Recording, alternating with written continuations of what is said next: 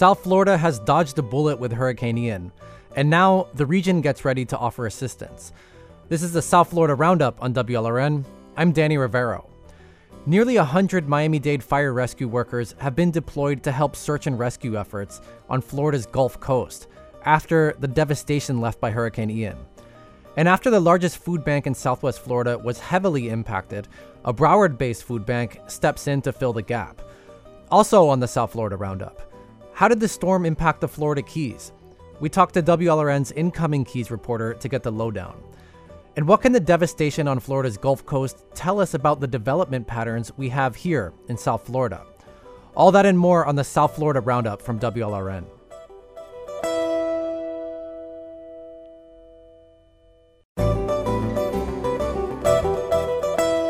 I'm Danny Rivero. Welcome to the South Florida Roundup on WLRN.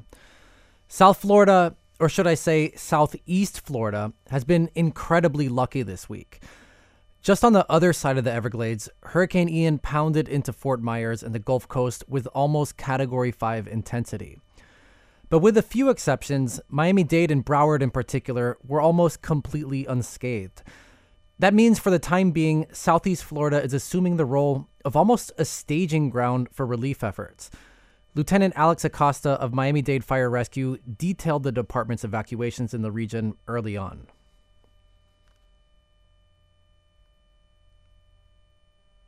Fortunately, uh, we were able to find a suitable landing zone and we started to evacuate people uh, initially.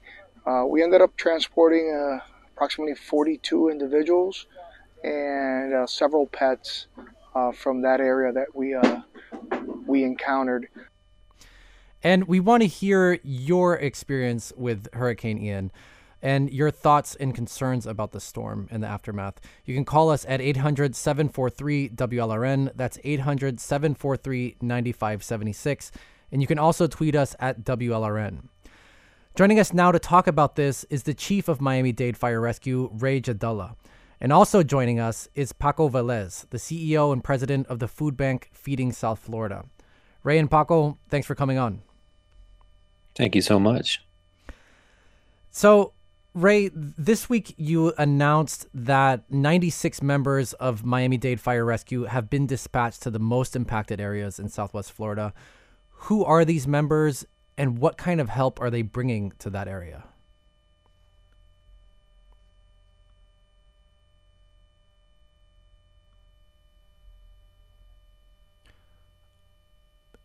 Uh, Chief, are you, are you with us?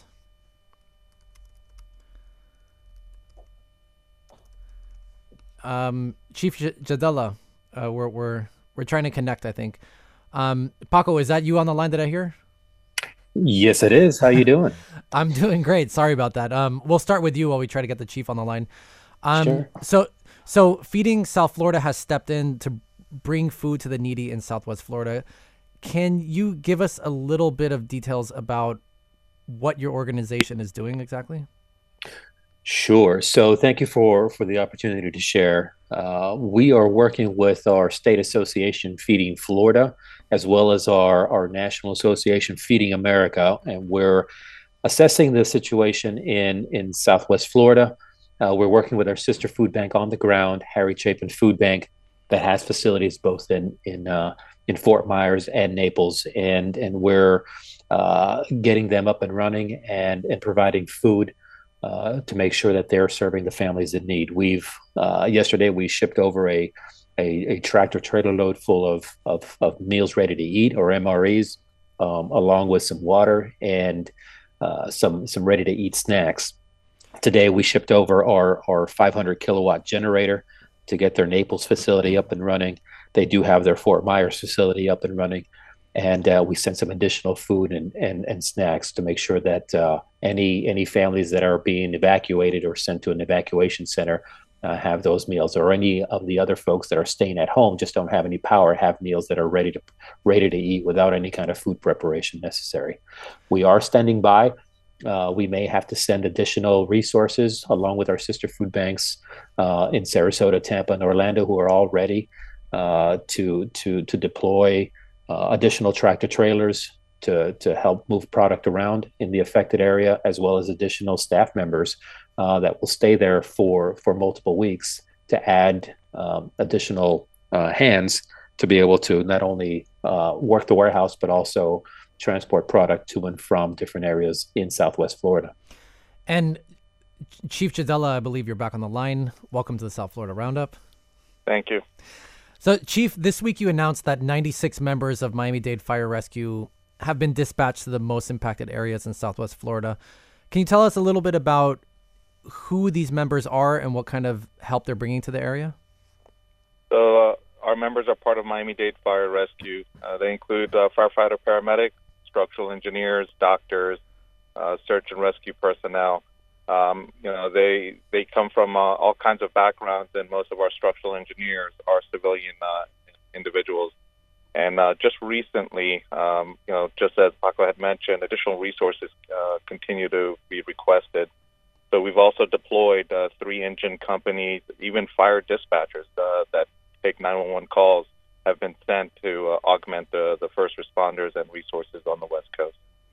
And Chief, what, what what kind of equipment are they bringing? We we heard from a lieutenant a little bit earlier who was who was mentioning that they're doing some some air rescues even with with helicopters. Is that right? That that is correct. So uh, Miami-Dade Fire Rescue has been tasked with all helo operations along the barrier islands. As he had mentioned earlier, yesterday alone we removed uh, we extracted 42 occupants and uh, and pets from the barrier islands. Uh, this morning's uh, intel report that was given to me, they returned back to the barrier islands to begin the uh, extraction of additional individuals. And from what I understand, one, of the harder hit areas, I believe uh, Pine Island, um, is requesting over 100 uh, occupants to be extracted from the island. In regards to our equipment, uh, you know, we're self-sustainable for 14 days. You know, we don't want to become a burden. That's how you know the search teams operate. Uh, that includes our own food, our own sleeping area, communication, everything that you could think of from A to Z. So we came with boats, uh, high water vehicles, um, uh, extrication equipment, and the extrication equipment are, are, are, items that are utilized to make entry into the homes, especially the uh, homes that are fortified. And Paco, I want to bring you back into it. You mentioned the the food bank, the the Harry Chapin Food Bank which is the largest hunger relief network in Southwest Florida. And it, you all at Feeding South Florida are in some ways helping relieve them. What can you tell us about the status of the Harry Chapin Food Bank and, and, and how they're doing? Well, as the chief shared, I mean, the first the first priority is life safety, right? We want to make sure folks are are safe um, and and in a place where they're no longer in danger. Harry Chapin Food Bank has two two uh, two facilities, one in Fort Myers, which is operational, um, and then the one in, in Naples, which is uh, which does not have power. So that's why we've sent our generator over there. Some of their team, just like other other citizens in Southwest Florida, are uh, dealing with their own situations at home, whether it's flooding or or roof blown off or some other situation at home. So we want to provide as much reinforcement as we can. Uh, we are um, first and foremost making sure that their families and their loved ones are safe, um, and then we'll we'll come in with whatever uh, whatever resources they need. For now, they're they're up and running and they're responding to the to to families in need. We're just providing additional support and and and waiting to to backfill uh, some of the team in case they do go into 24 hour shifts and, and need additional support to, to, to move product from one place to the other. And Chief, when it comes to the Miami Dade Fire Rescue and, and their current mission, is there any timetable at all that's been considered for, for how long Miami Dade Fire Rescue might be on the scene offering assistance? So typically, when we get our uh, orders, uh, usually for 14 days, uh, they can be extended or they can return the personnel only to be augmented with fresh crews. Uh, we saw this during Hurricane Katrina. Uh, we deployed uh, for 14 days, returned back uh, the the 80 individuals that were deployed to Hurricane Katrina in Louisiana, only to send another 80 the very following day to begin operations um, after the water had uh, subsided or receded. I apologize.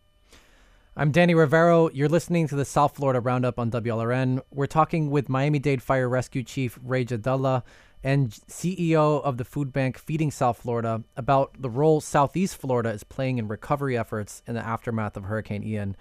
You can call us at 800 743 WLRN. Again, that's 800 743 9576. Um, WLRN this morning spoke with Mike Nugent, who's the division chief of the Special Operations Command for the Broward Sheriff Fire Rescue. And he talked about how Broward County is helping with the situation in Southwest Florida. Um, they're dealing with people that have lost everything they own. Um, that in itself is a very difficult deployment. I, I was deployed with the task force to Charley, um, which was a a tenth of the size of, of this storm. And it takes a special type of individual to, to deal with with these people that have they've lost everything. They're looking through their rubble to find whatever they have left. So you, need quite a bit of compassion, empathy uh, to go there and, and to help these people out. They need help. They need a lot of help. Certainly, a lot of compassion and empathy is motivating everyone that that we're talking to and, and what they're doing. Pa- Paco, I want to ask you because a lot of our listeners might be listening and wondering how they can actually help in the the mission that Feeding South Florida is currently um, undertaking. Um, how can our listeners potentially help with donations of food, monetary donation, donations, etc.? So the first thing is uh, WLRN has been an amazing partner with Feeding South Florida over the years. Uh, regardless of, of any kind of crisis that's going on, we appreciate uh, the listeners and, and their support. South Florida as a community has been amazing. Um, and regardless of, of the, uh, the the government shutdown, Irma, the pandemic, we just get great support, volunteers and monetary. So um, one thing the chief mentioned is we don't want to be a burden to to to the to the Southwest region. Um, we want to make sure that we're coordinating efforts and we're not just inundating them with with additional food, clothing. So there's a coordinated effort. Uh, emergency operation centers or EOCs are are on the ground and they're providing um, real time updates. And so whenever they provide those updates, we respond with uh, accordingly. Since we sit at the state level EOC and we're part of the Miami Dade EOC as well. So the best way for folks to get involved is really to go to our website, uh, make a monetary monetary donation, so we can help get food uh, from where it is to where it needs to go in the Southwest region. And if folks want to come out and volunteer, yeah, just go to our website, feedingsouthflorida.org, um, and uh, there's there's sign up to volunteer or sign up to to make a monetary gift. And and, and Chief, you you mentioned when you announced this deployment of the 96 members of Miami Dade Fire Rescue earlier this week, that last year after the collapse of the Champlain Tower South Building in Surfside, your department received help from all over the country and even from places as far as Mexico and Israel. How important is this kind of mutual assistance when it comes to mu- to, to major disasters anywhere? So you know, uh, you know, first first things first, and, and it's just in our in our blood. Um, you know, providing you know public service. You know, you you pay it forward, you know, hundredfold, and you know, the one of the biggest things that you know residents that encounter devastation, they want to get back to healing. They want to get back to recovery. And what we're trying to do here is get you know most of the individuals that we can uh, to that area in regards to healing and recovery. Now, you know, I'm not, you know, I'm not, you know, naive to the situation that this is going to be a very long process. Uh, we've seen the devastation coming out on video. We've seen it on, on you know, media. Um, it's going to take a long time to rebuild, you know, the, the that west coast, especially the areas that have been hit with uh, the water surge. Um, you know, it, it's absolutely necessary for us to continue to provide the assistance, you know, to not just to our communities um, locally, but also, you know, in the state and the country, and of course, you know, across the world.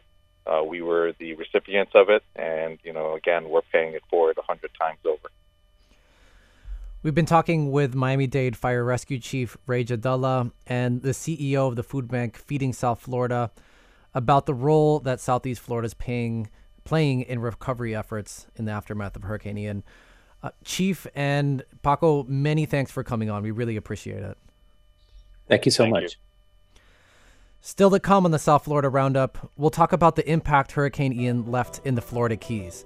You can call us at 800 743 WLRN. That's 800 743 9576.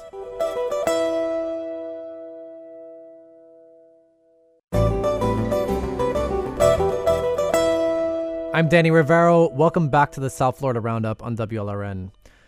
Before Hurricane Ian strengthened into a Category 4, almost Category 5 storm, it impacted the Florida Keys, which got a major hit from Hurricane Irma in 2017. And what is the track of the storm and the explosion of intensity it saw when it got into the Gulf of Mexico? Tell us about the future of storms in Florida. And for this segment, we want to hear from you, our listeners. You can call us at 800 743 WLRN. That's 800 743 9576. And you can also tweet us at WLRN. Joining us to talk about this is Gwen Filosa, the incoming Florida Keys reporter for WLRN. And we're also joined by Megan Borowski of the Florida Public Radio Emergency Network. Gwen and Megan, thanks so much for joining. Thanks for having Hello. us. Hello. Thanks for having me.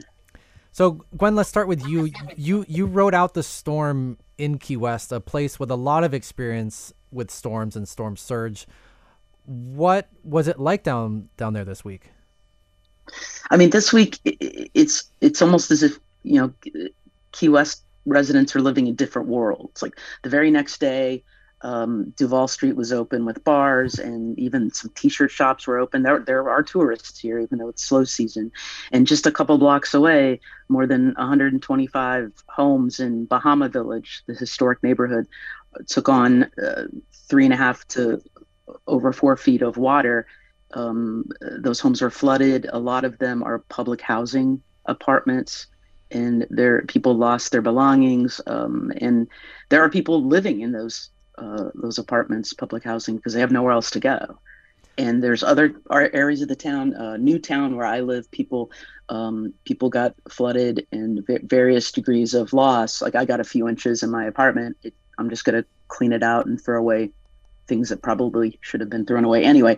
But um, then I wrote it out in a neighborhood in Old Town. It, it, today, it, it, the very next day, it's like it never happened. So we have like you know maybe 150, a couple hundred people dealing with loss and and, and uh, water damage and losing all their stuff. And then you have a lot of the other city that it it's as if it didn't happen. And and those those people you were just talking about in, in Bahama Village that had their their homes truly flooded. Um, where are they at, at the moment? Have are are they staying in place? Have they been moved? Are they going somewhere else? I mean, some are staying with neighbors. Um, a friend of mine did write it out there. The water didn't get into her home because it's raised, but it, it, we're talking four feet of water that people were watching um, creep up. And uh, what I saw uh, right after the storm, people, they're just, West people, you know, all Floridians, all Floridians, they, they know what to do. They're pulling out the ruined furniture. They're, they're grabbing the wet dry vacs and they're just digging out. In my neighborhood, yesterday, people stuff was uh, debris was piled up uh, neatly and, and and people were just doing what they had to do.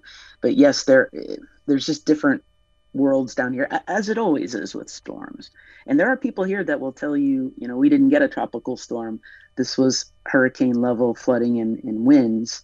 Um, parts of the uh, other keys up, up, to five feet of uh, flooding, of course, um, but it's just different neighborhoods. It's very similar to Irma in 2017, where Key West was spared, and it just I, I can relate to where you just you're not feeling it, so you're like, oh, the Big Pine Key was devastated in parts of uh, the Upper Keys.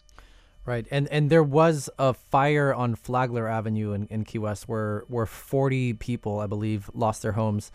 Um, is is there any update on what caused that fire or what's going on with those people?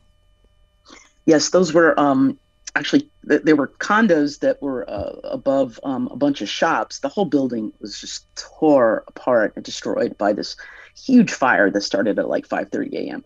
somehow no one was injured, according to um, police. Um, there's no cause right now. Sometimes that can take like a couple of weeks for them to even uh, for the fire marshal to report it. Um, but yeah, people lost everything, um, and uh, someone had just bought a home there. Um, but uh, yeah, about 40 people are are not are staying somewhere else and dealing with that loss, and that was going on while Flagler Avenue was on, was impassable because of the flood.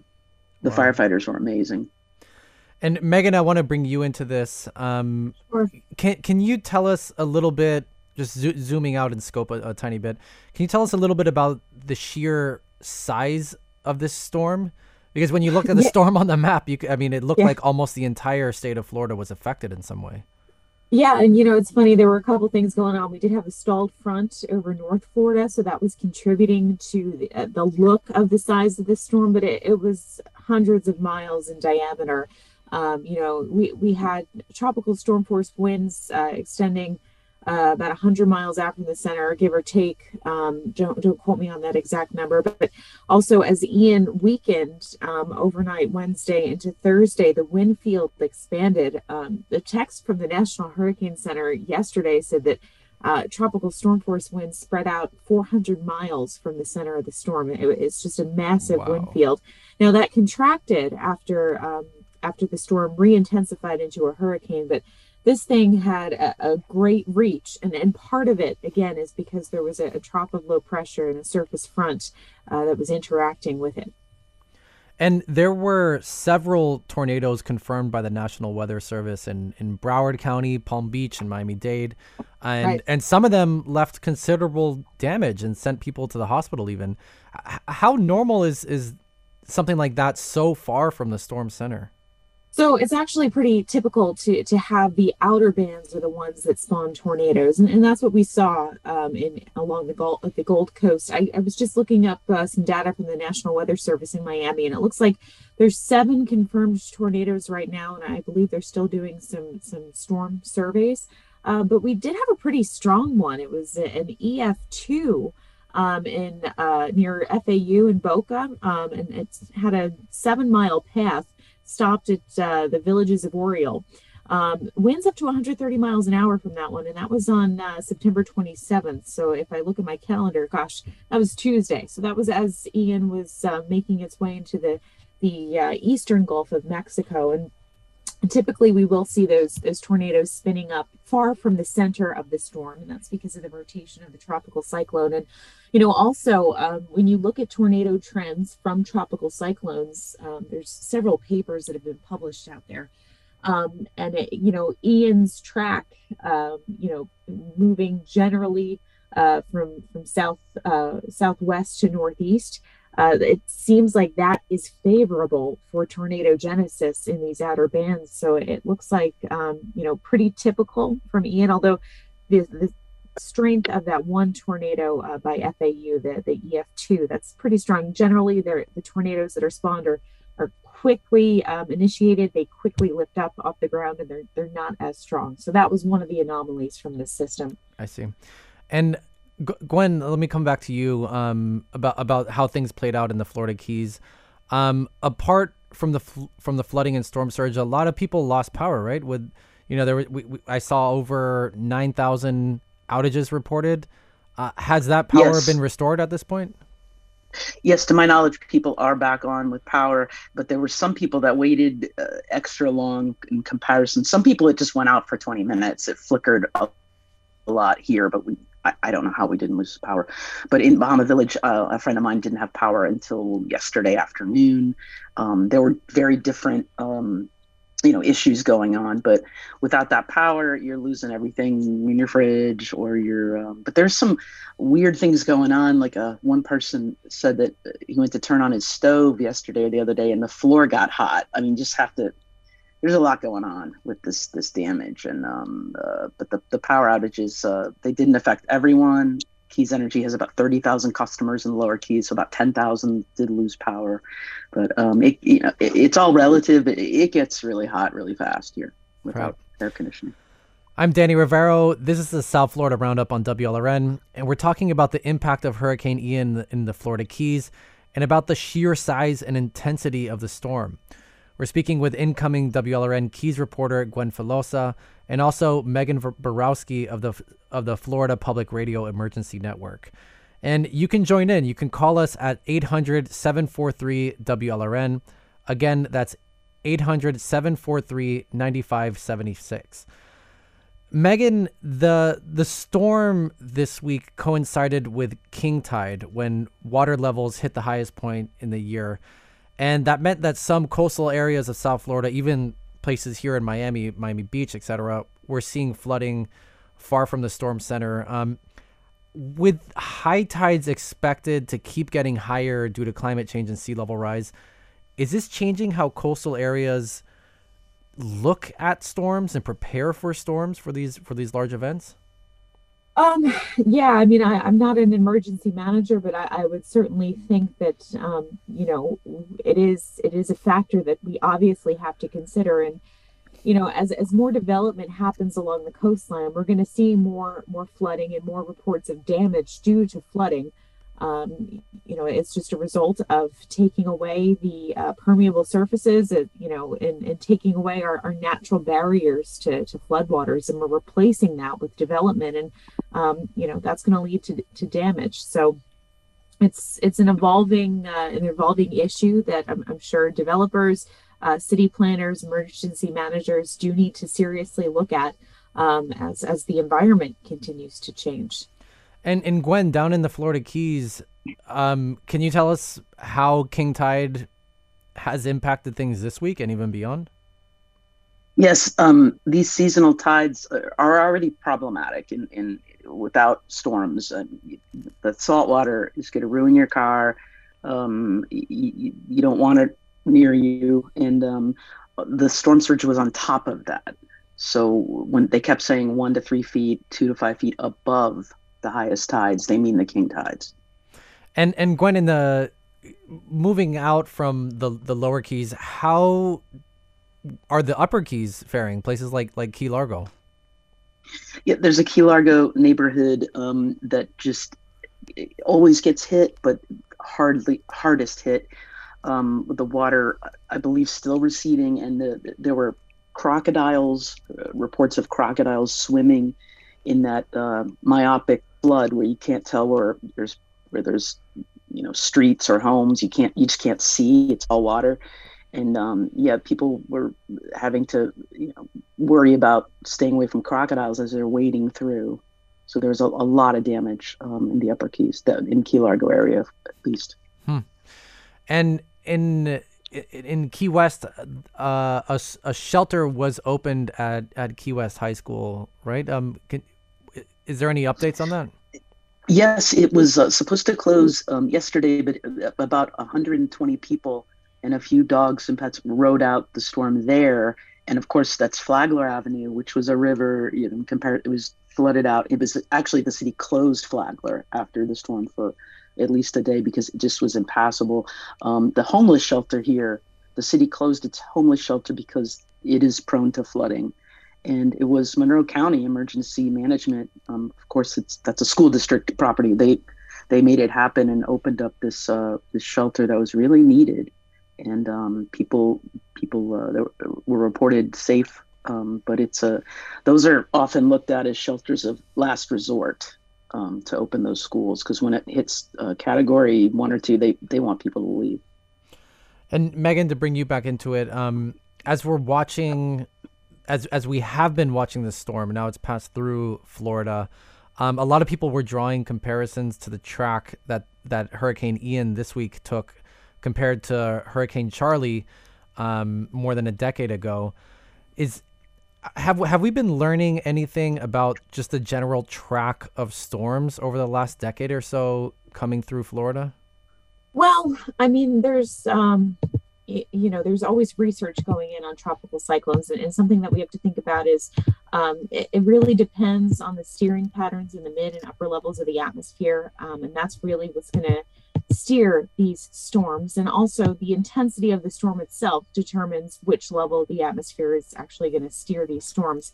Um, I, I've seen a lot of uh, comparisons out there as well on on Charley, and it seems like Ian is taking a similar path, although it's jogging now to the to the north northwest, um, and it's going to cut into into South Carolina and move over uh, western North Carolina and Virginia before being sucked back east. So similar, not exactly um, the, the same, but you know we do have a subtropical high pressure area that generally tends to guide these systems and give them that hook to parallel the U.S. East Coast. And Gwen, like like I mentioned, you know the the Keys suffered greatly from Hurricane Irma in 2017. There was a lot of money that that that came into the Keys to help rebuild and uh, um, change things in in ways that you know the federal government and the state government hoped would be helpful. Um, how are the keys generally doing? I mean, you all, for the most part, it could have been much worse in in the in the keys. This one, um, but is the keys more ready for a for a heavy storm now than it was five years ago when when Irma hit? Yeah, I mean that's the that's the question, right? Like, um, and I, I can't give you a definitive answer. I think um, a lot of you know, millions of dollars of improvement just at like parks and recreation areas. Some of them just got done um, not too long ago. I mean, you know, so so it looks it looks new and better.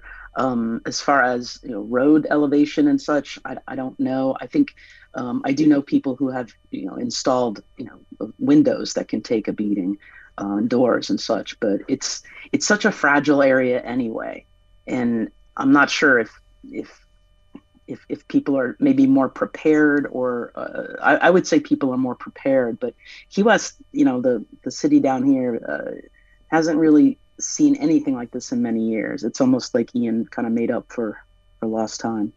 So so even so the the impact of, of ian just, just the flooding was worse than than what key west has seen in a long time you're saying? Yes. I mean irma um, really hit the, the uh, Big Pine Key, which is about 30 miles up from from us.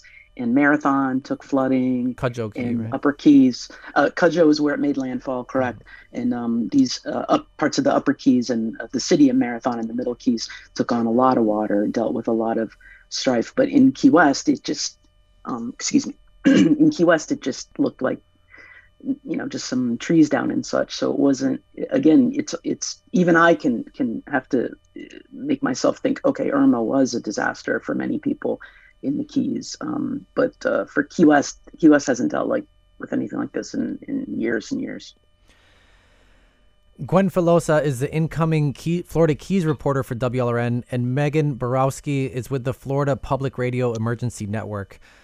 Gwen and Megan, thank you both so much for coming on. Thank you for having Thank you. us. Still to come on the South Florida Roundup, what Florida's long history of building booms followed by hurricane busts tells us about what's coming. You can call us at 800 743 WLRN.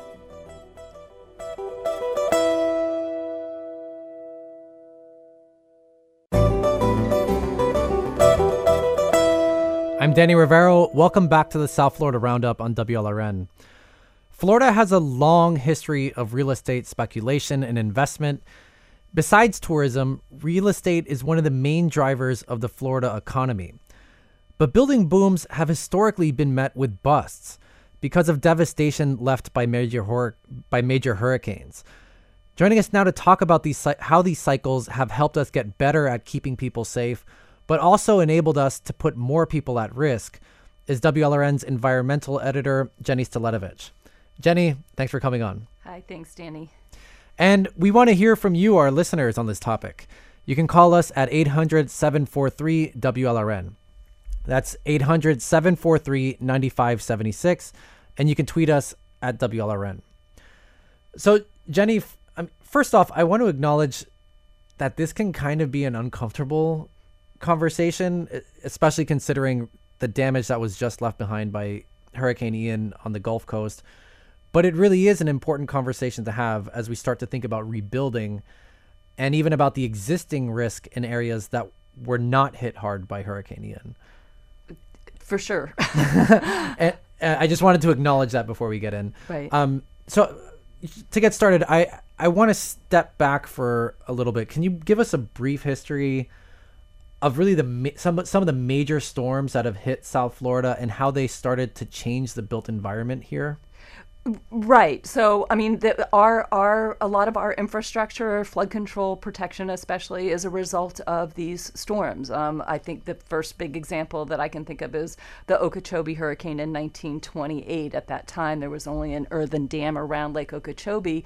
That that um, hurricane hit, breached the, the this dike that was around the the lake and caused horrific flooding. 2,500 people were killed. And in response to that, um, Congress and the U.S. built a harder, hardened the, the levee, the dam around around the lake. Um, jump forward 20 years, there was another terrible hurricane, and that led to the Central and South Florida Flood Control System, which is our huge regional flood system that we have in place now um, that controls uh, flooding for our area.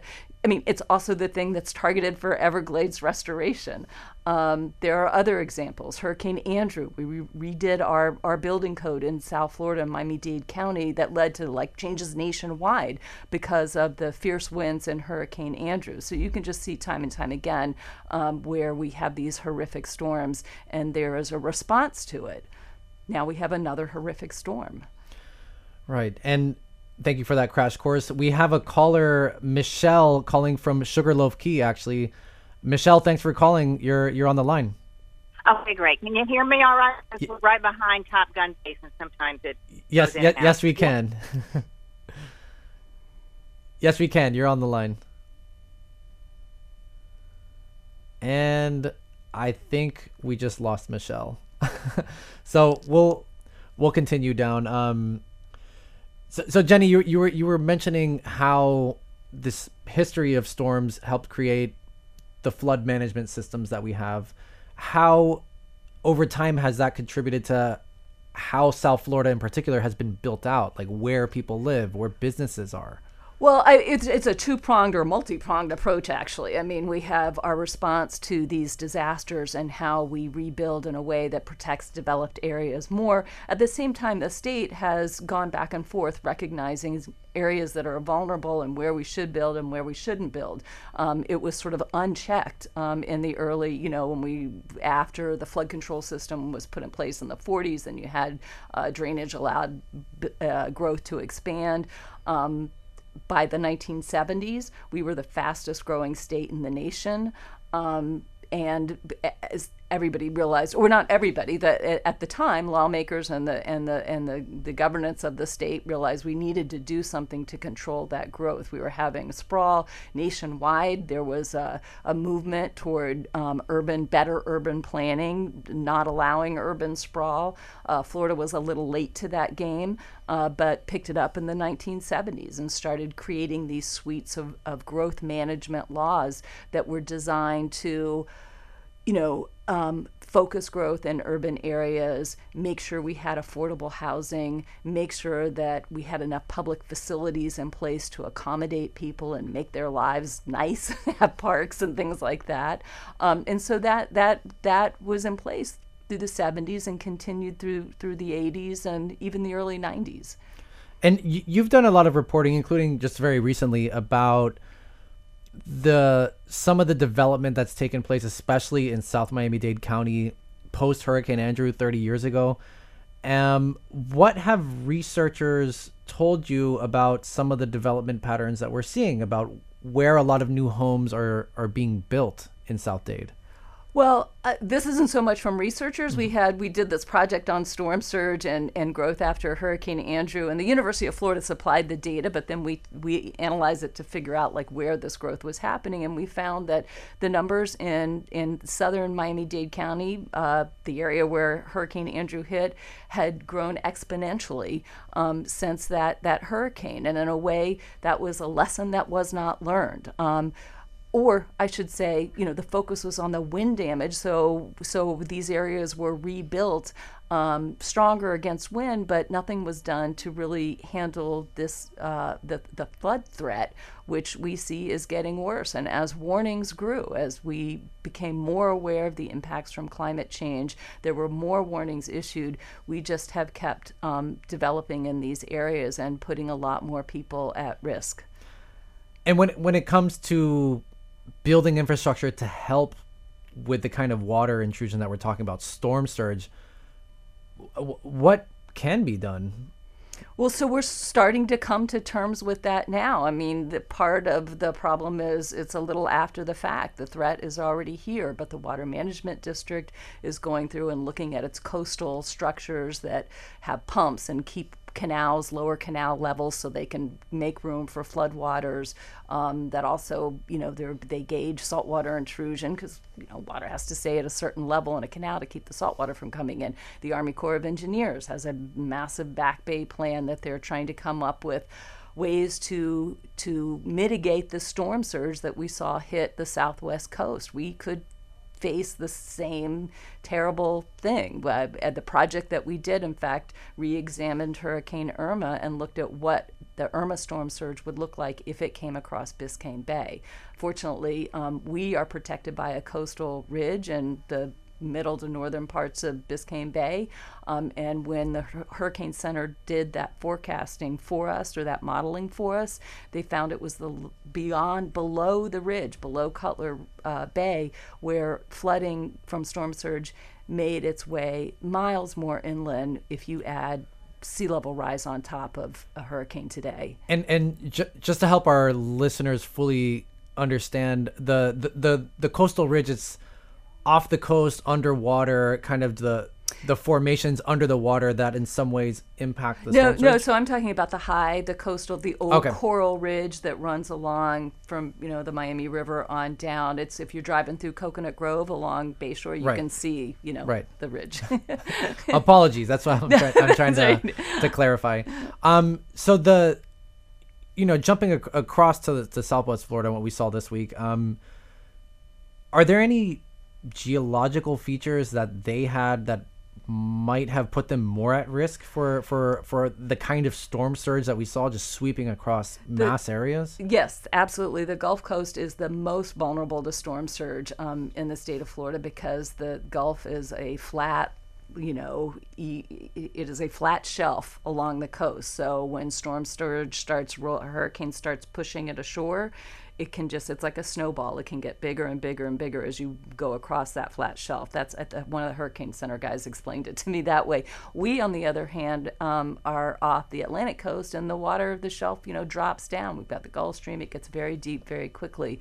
So the the, the chances of storms we get storm surge but over on the gulf because it's so flat um, it's just tremendous and also when you think about those estuaries over there and you think about charlotte harbor and tampa bay around around Everglades City, it is a frayed coast full of islands. All those little barrier islands and inlets over there, they are just pathways for storm surge. So it is incredibly vulnerable over there.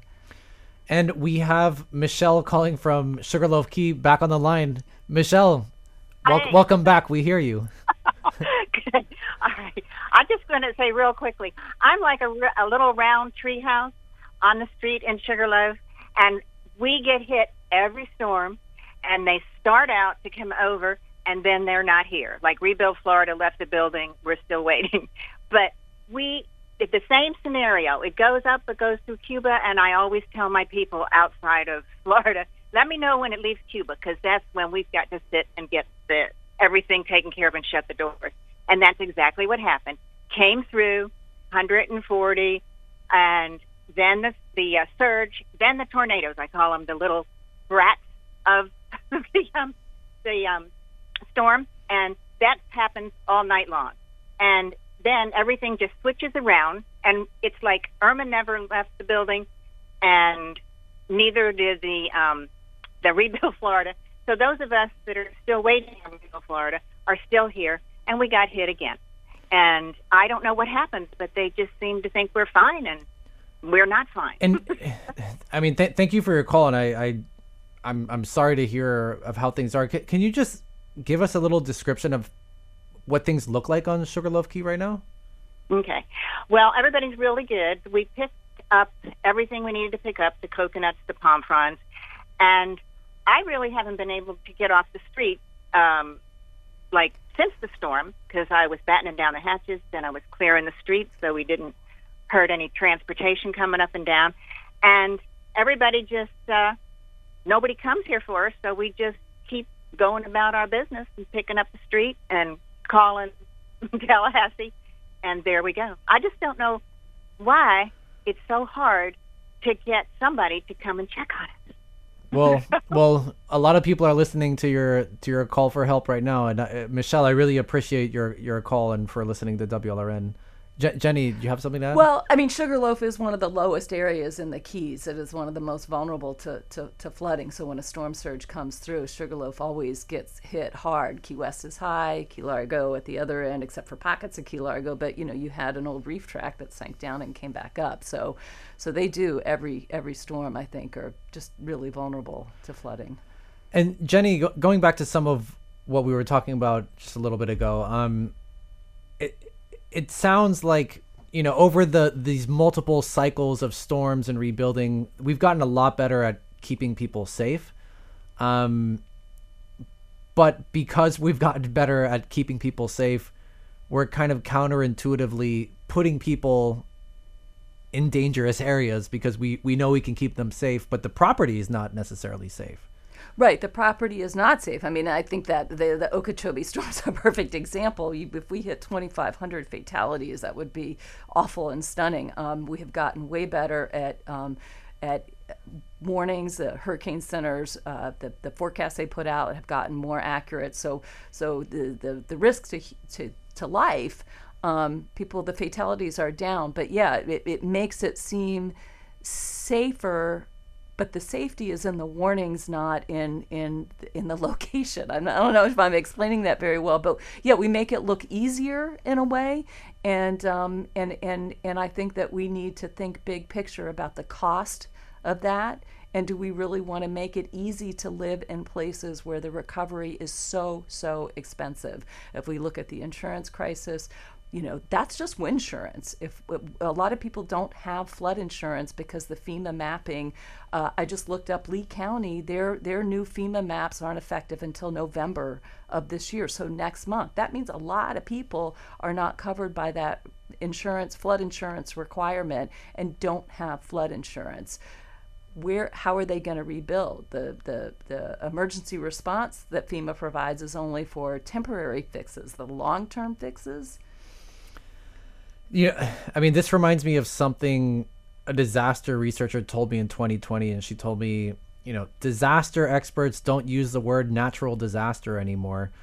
And she said it's because of all these social, political, and engineering decisions in the past and sometimes in the fu- in the present that we were putting people at risk because we're almost encouraging reckless behavior.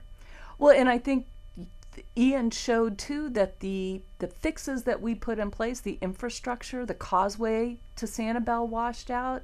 You know, when you look at the road damage, it, it, it, we're putting fixes in place and they are not keeping up with the pace of climate change basically we have not kept up and now we're retroactively trying to make all these repairs at the same time we're getting hit by more intense hurricanes so we just we really need to i think rethink where we want to pay for risk. Right. I mean, a, a big question hanging in the air is like, what does sustainable development look like in a place like Florida where you know you're going to have to rebuild and potentially rebuild in areas that you know are going to get hit again, right? Right. And what are we telling the public and by by putting these places and putting these things in place and then they have a storm like this and you know, there are real humans who've lost everything. You know, they're walking into their houses and, and everything is not just a TV, everything is family pictures. You know, the things that matter to them are gone.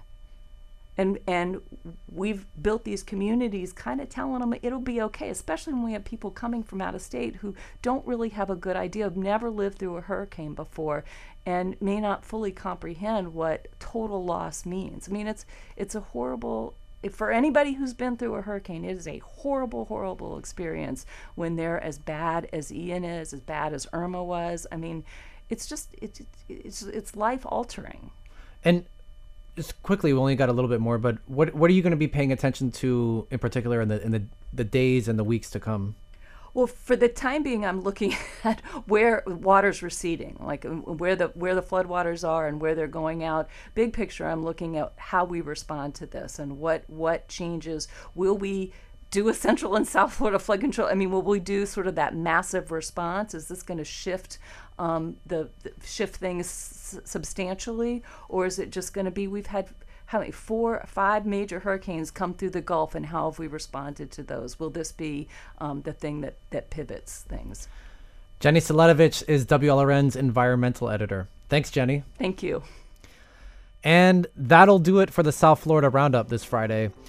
The south florida roundup is produced by natu twe. Our engagement editor is katie cohen. Our interim managing editor is katie munoz. Jessica bakeman is a senior new a senior editor of news Christine DiMattei is the interim newscast editor.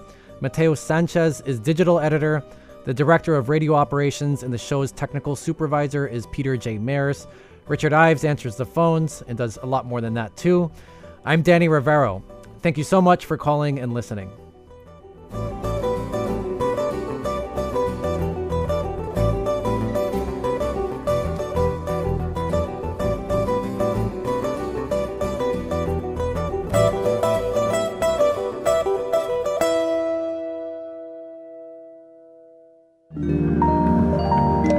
WLRN Public Media.